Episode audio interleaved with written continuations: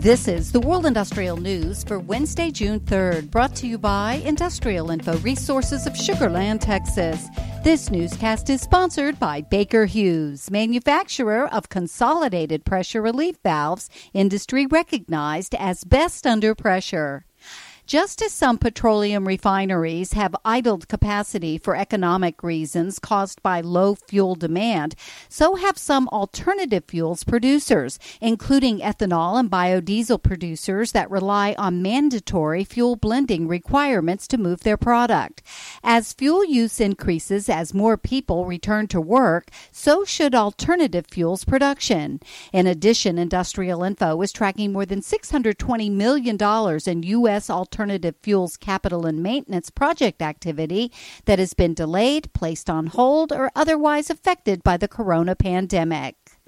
Industrial Info is tracking more than 295 planned food and beverage capital spending projects valued at more than $4 billion in the Rust Belt states of Illinois, Indiana, Michigan, Missouri, New York, Ohio, Pennsylvania, and West Virginia.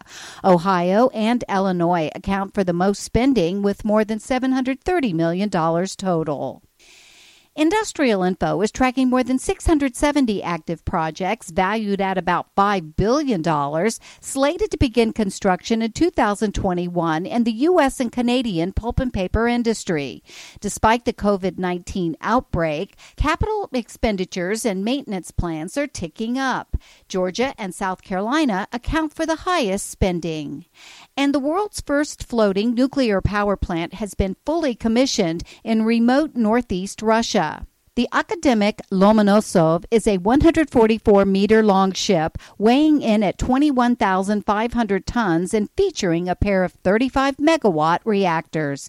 For details on these and other breaking news, read the full stories at www.industrialinfo.com. I'm Peggy Tuck reporting for Industrial Info News.